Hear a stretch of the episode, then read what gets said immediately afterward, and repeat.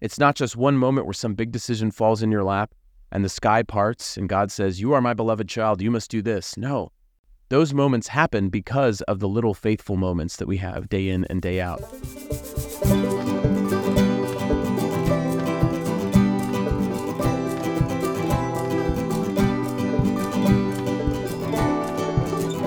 My children are getting really interested in space. And so the other day, my son came up to me and he asked, uh, Dad, can you tell me what a solar eclipse is? And I just said, No, son. Hi, everyone. Welcome to episode 180. Uh, I hope you enjoyed that joke if you're a space nerd. Um, but we start every episode with a dad joke. So if you're a first time listener, that's what that was. And please make sure you rate and review this podcast because it helps other people find it. If it's been a while since you've done that and you're a long time listener, please leave us a rating and a review. I really appreciate that. Go to our website, mannafoodforthought.com or mannafft.com. While you're there, click on the subscribe button. You can get our weekly psalm reflection emailed to your inbox every Wednesday. And click on the give button to become a financial sponsor for this podcast for as little as $1 a month. It does cost money to keep on the air, to host the website, and to do all the things that we do. And so we really appreciate that. On the website, you can see all of our blog, uh, previous vlog content from way back in the day, I think, or maybe I took that down. I don't remember. But you can also see all of our catalog of podcast episodes and our weekly Bible study uh, recording on there as well. So please uh, share this episode with a family, a friend, someone you think might benefit from it. And if you share it on social media, uh, you can please tag us at mannafoodforthought.com. That would be great. Uh, sorry, at mannafoodforthought on Instagram. I know what I'm talking about. So, uh, yes, there's the commercial. Let's get into our joy junk and Jesus. Um, man, what a week this has been. My joy has been, uh, in one sense, that the week is over, um, but it was all good stuff. So, um, let's see. How should I? Okay, so yesterday we went to a wedding. My um, my wife's cousin's wedding, um, and my wife was a matron of honor, and so it was, it was just beautiful. Always wonderful seeing family and being at weddings, but my daughter at weddings is like unreal. She's just a dancing machine. Uh, my five year old daughter started a conga line. Like, I don't even know how you go about doing that as a child, but um, she was just having the time of her life. So that was great. And another joy is when uh, I encounter people that tell me they listen to this podcast. And I always love meeting you and hearing that you're listening. And so I'm so grateful. So I just want to give a shout out to Billy Thank you for uh, for listening, and also to Debbie's mom, Nancy. Thank you so much for listening uh, to this podcast. I'm very grateful to hear that you're enjoying it and benefiting benefiting from it. Um, so my junk, yes, I gave 12 talks in the past week, um, and so I'm tired, but it is a good tired. Um, my voice is very tired. I sound sick, but I'm not. I'm just like vocally exhausted, um, but it's good. So my Jesus moment is that the Lord really worked in all of those things, and even though I should be completely exhausted, um, I felt very enlivened and empowered in doing those. And so, um, yeah, that was great. We actually had a, a, day training here at the parish for youth ministers called Empower. It's a Life Teen training. I gave four talks that day, and it was just a, it was a huge event. A lot of a lot of moving parts and huge. Like I was operating off a thirty page outline because I was hosting and giving several talks and it just like flowed seamlessly. It worked really well. We were on schedule, um, and yeah, I just really felt like the Holy Spirit was moving. So, just grateful to see the grace of God at work in my life and using the gifts He's given me to help bless others, um, and just making it clear time and time again that it's not me. It's not any you know talent or natural thing that I have. It's just it's really the Lord taking over and doing really cool things, and I just get to like be there to see it, which is awesome. So uh, yeah, I hope you have opportunities for that in your own life too. Let's get into our episode for this week. As always, we're looking at the second reading for the upcoming Sunday, and this Sunday is the 25th Sunday in Ordinary Time. Our reading comes from the book of Philippians. We're finally done in Romans for a little bit.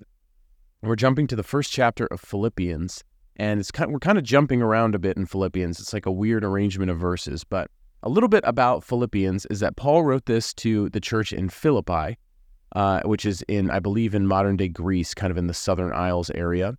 Um, and he wrote this while he was in prison. But it's called the Epistle of Joy. And I think that in itself, Paul having the ability to have joy and see purpose in a moment where most people might just despair. And you're going to see that in the passage today because this is just in his greeting, kind of explaining his circumstances to the church that he's writing to to encourage them uh, to continue to live for the Lord and not to be bogged down by any kind of suffering or trial that comes their way, um, but to to always be fruitfully working for the Lord, serving Him, um, and He's excited that He gets to continue to do that. So. Um, I'll elaborate more after we read this. So, this is from Philippians chapter 1, starting partway through verse 20, and then we jump around a bit. Paul writes this He says, Brothers and sisters, Christ will be magnified in my body whether by life or by death. For to me, life is Christ, and death is gain. If I go on living in the flesh, that means fruitful labor for me. And I do not know which I shall choose. I'm, I'm caught between the two. I long to depart this life and be with Christ, for that is far better. Yet, that I remain in the flesh is more necessary for your benefit. The word of the Lord. Thanks be to God. Paul is writing here to the church in, in Philippi basically that the whole point of his life is to be close to Jesus. What he's basically saying here is like, look, I'm in jail. I'm probably going to die soon. And if I die soon, that's great. I get to be with Jesus. And if I don't die soon, that's great because I get to keep on ministering and being present to you and growing the church. And so it was this idea that, like, no matter what happens, I heard this phrase this week that I really love it. No matter what happens, God is up to something good. God is always up to something good. And Paul is sharing about that reality, how he's experiencing that reality in his own life at this present moment, even though he's experiencing something others might consider a huge suffering, a huge moment of darkness or despair. He sees divine purpose in it. And I love that. The whole point of his life is to be close to Jesus. Because when you're close to Jesus, you're exactly where you're supposed to be. You know, Paul recognized he was willing to die, ready and willing to die, but he was being kept alive for more fruitful labor in the Lord's vineyard. he could see that that was God's will. Either way, you know, either path was God's will. And that seems kind of like odd because I think sometimes we think that like God's will is like written in a book for us and that like every day there's a certain plan that we're supposed to adhere to. And if we don't do that, then we're missing it. No, like God's will for your life is for you to be holy, to love and serve Him in this life, and to be with Him in the next. But there are a myriad of different ways that you could do that. That's why the church says that our universal vocation is our is our call to holiness. Like that's what matters first and foremost. That's God's will for your life is for you to be holy, to for you to be set apart from the worldly uh, trappings of this life, from attachment to sin, and to pursue Him. But you could pursue Him a thousand different ways. And it doesn't mean that one is any better than the other or that he's calling you to only one of those and not any of the other 99. No, like the Lord's calling for your life is your holiness, is sainthood, is heaven. And we need to get out of this mentality that, like, all right, if God, you know, what is my vocation? Am I going to miss it? Is God like revealing it to me? Do I know what it is? Is He, um, is He somehow like overlooking me? Or when is it going to come? It's like the Lord's will for your life is happening right now. It's to be holy. And the more you're holy, the more you're led to opportunities to be radically holy in specific ways, like your primary vocation, like marriage, the priesthood, the religious life, the single life. Any of those could be possible for anyone. The church teaches that everyone is naturally ordered to the sacrament of matrimony, but some choose to set that aside and lay it down for the supernatural calling to the priesthood or religious life. And so that's something that like anybody can choose, anybody can discern. But God's will for your life is for you to be holy. The call that we experience when we feel like when someone says like, "Oh, I felt called to the priesthood," the call they experienced was a call to holiness. And they felt in that moment the way they could choose to be the most holy and most happy and most fulfilled in this life was to enter that vocation, whether it's priesthood, religious life, marriage, single life, whatever it is. Love is always at the center. Love is sacrificial, cannot be separated. Okay, uh, Archbishop Fulton, Fulton Sheen said that love is the soul of sacrifice. And so without love, without this idea that like we're loving and serving the Lord and being in relationship with him, then like no calling makes sense. Discerning the will of God makes no sense because we think it's just kind of this meticulous manual for our life that we have to follow or that we're failing. And you know, if you've ever assembled like a piece of IKEA furniture, you miss one crucial step, like the whole thing is like structurally compromised. You know, or you end up with different parts at the end, like extra pieces, and you wonder if it's actually going to be sturdy or stable. If you don't follow it step by step, then it means you failed. And that's not how our life with the Lord works, because otherwise we'd all be predestined to heaven or hell, and we'd believe, uh, like the like Calvinists do in what's called double predestination, that everything is predetermined by God, whoever's saved, whoever's going to hell, and we don't believe that. We believe that God knows every possible outcome, and He has a plan for our good in every possible choice and outcome that we can make. But the choice is ours. And the ultimate end is always our holiness, our salvation. And so I don't know, I, I just felt compelled to help you if, you if you're listening to this and maybe you struggle with scrupulosity or feeling like, I really need to know what God is saying, or I feel like He's not there and I'm missing something, and we can get very anxious about the spiritual life. And I think if we just take a step back and realize the spiritual life is all about recognizing God is always up to something good, and that there is a will, a vocation, a, a possible choice, uh, a holy path forward, no matter what the circumstances of your life are. And so, no matter the mistakes you've made, no matter where you are, you have not missed God's calling for your life because God's calling for your life is to be holy. And that call is here and now, present every day. You can't possibly miss it because you're offered endless opportunities to do it throughout your life and throughout your day. And all of that, sure, at some point in your life will culminate in maybe some bigger decisions, whether or not you get married, whether or not you choose to, to live a chaste single life, whether or not you choose to discern or enter into the religious life or the priesthood. Those things will come, but only because you are discerning the will of God in your life which is that he that God will be magnified in your body whether in life or in death in the words of St. Paul. Just like Mary, who's our perfect example of being a disciple of following God, of saying yes to him, of following his will, she herself uses that same language in Luke chapter 1 verse 46. She says, "My soul magnifies the Lord." That's why her song is called the Magnificat. She uses the same language where Paul says, "Christ will be magnified in my body." We magnify God. We make him more present. We make him more visible. That's what a magnifying glass does. It makes things more visible and present to us. We do that when we are holy, when we love well, not just but because we made one choice or because we're discerning one vocation at this present time. No, it's our universal call to holiness that every day we are presented with, I think they say the average amount of choices a person makes in one day are about 10,000. We're presented with 10,000 opportunities every day to be holy or to not be holy. And so, what does that look like in your own life? What if we focused more on the little things? You know, at this wedding I was at yesterday, uh, the the person officiating the ceremony, my wife's uncle, he said, uh, "In marriage, the little things are the big things." And I think the same thing is true in faith. The little things are the big things.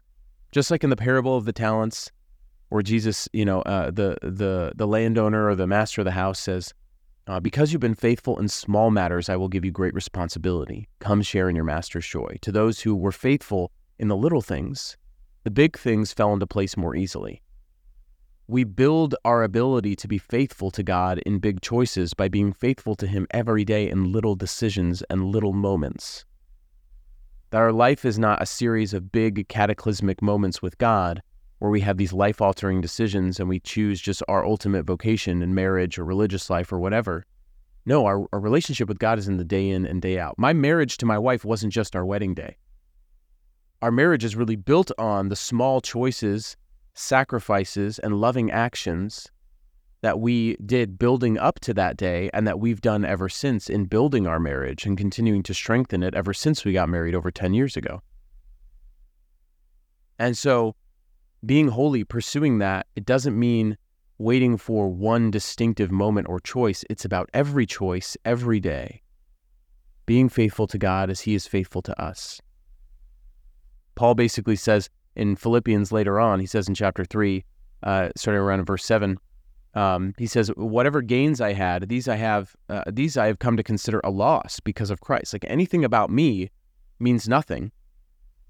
I want to follow Christ, but more than that, he considered everything as a loss because of the supreme good of knowing Christ Jesus the Lord. He says, For his sake I have accepted the loss of all things, and I consider them so much rubbish that I may gain Christ and be found in him. And he continues on, but basically saying, like, everything in this world means nothing compared to Christ. It's rubbish. The actual word he uses in Greek is skubala, which is a curse word. in English. And so he considers like all of that nothing, like just reputable, something that he would curse at in comparison to that one vocation that we all share of holiness, making everything about pursuing the Lord, pursuing heaven, pursuing holiness every day. Every choice, every moment is an opportunity to know God's will and calling for your life. It's not just one moment where some big decision falls in your lap and the sky parts and God says, You are my beloved child, you must do this. No. Those moments happen because of the little faithful moments that we have day in and day out, seeking God's will for our life, which is our holiness, our sanctification, exercising sacrificial love in all that we do. And so I don't know if you're a person that gets scrupulous or anxious about these big things or about where you're at in your life, or maybe God has forgotten you or looked over you, or you've missed you know, your opportunity to live the life God wants for you? Absolutely not. I'm here to tell you as a brother in Christ that is not true. If God was done with you, you'd be dead. He would take the air out of your lungs. He'd have no purpose for you. By virtue of still being here, breathing on this earth, He is not done with you.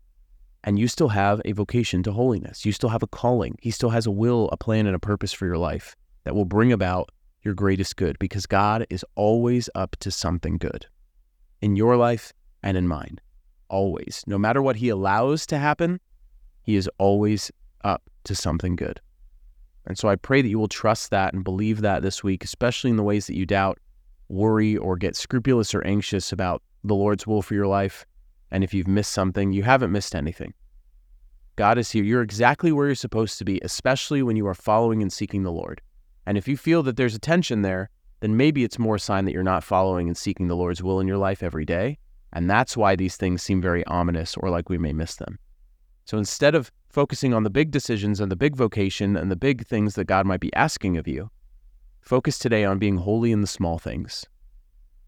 Because that is where that faithfulness comes. That is where your vocation, your universal vocation to holiness, truly lies. And it will lead you to the bigger things. That is all I have for you, my brothers and sisters. God bless you, and until next time, I will see you in the Eucharist. Bye.